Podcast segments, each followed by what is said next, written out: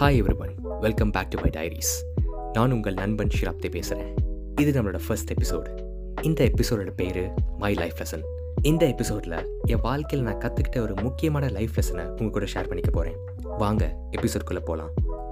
இந்த கதை சில வருஷத்துக்கு முன்னாடி என் லைஃப்பில் நடந்த ஒரு விஷயம். என்னோடய பெஸ்ட் ஃப்ரெண்ட்ஸ் சொல்லி எங்கள் அம்மாவை நான் சொல்லுவேன். எங்கள் அம்மாவுக்கு கார்டனிங்னா ரொம்ப ரொம்ப இன்ட்ரெஸ்ட். ஒரு நாளைக்கு நானும் எங்கள் அம்மாவும் ஒரு கார்டனிங் ஷாப் போய் சில சீட்ஸ் வாங்கிட்டு வந்தோம். அதில் ஒரு சீட் டொமேட்டோ. ஸோ வீட்டுக்கு வந்த உடனே நானும் எங்கள் அம்மாவும் அந்த டொமேட்டோ சீடை டிக் பண்ணி வச்சிட்டோம். அதை கரெக்டாக டெய்லி எங்கள் அம்மா தண்ணி ஊற்றி பராமரிச்சுட்டு வந்துட்டு இருந்தாங்க. ஒரு டூ வீக்ஸ் போச்சு. நான் அந்த இடத்துக்கு போய் பார்த்தேன், ஆனால் அதுலேருந்து ஒரு சின்ன பிளான்ட் கூட வரவே இல்லை. உடனே நான் எங்கள் அம்மாட்ட போய், அம்மா அதுலேருந்து எதுவும் வர மாதிரி தெரியல, நீ இதை டிக் பண்ணி பாரு, மேபி நான் அந்த சீட் கெட்டு போயிருந்தா ஒரு புது சீடை போட்டு நமக்கு சீக்கிரமாக ரிசல்ட் வரும்ல அப்படின்னு சொல்லி சொன்னேன். அதுக்கு எங்கள் அம்மா, நீ உன் வேலையை போய் பாரு, இதை நான் கவனிச்சிக்கிறேன்னு சொல்லி விட்டுட்டாங்க. சரி, ஓகே, நமக்கு நம்ம வேலை தானே முக்கியம்னு சொல்லிட்டு நானே வேலையை போய் பார்க்க ஆரம்பிச்சிட்டேன்.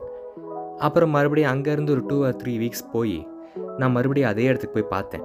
பார்த்தா ஒரு குட்டி பிளான்ட் வந்துருந்துச்சு. நானும் எங்கள் அம்மாட்ட ஓடி போய், அம்மா ஒரு குட்டி பிளான்ட் வந்துருச்சுமான்னு சொல்லி சொன்னேன்.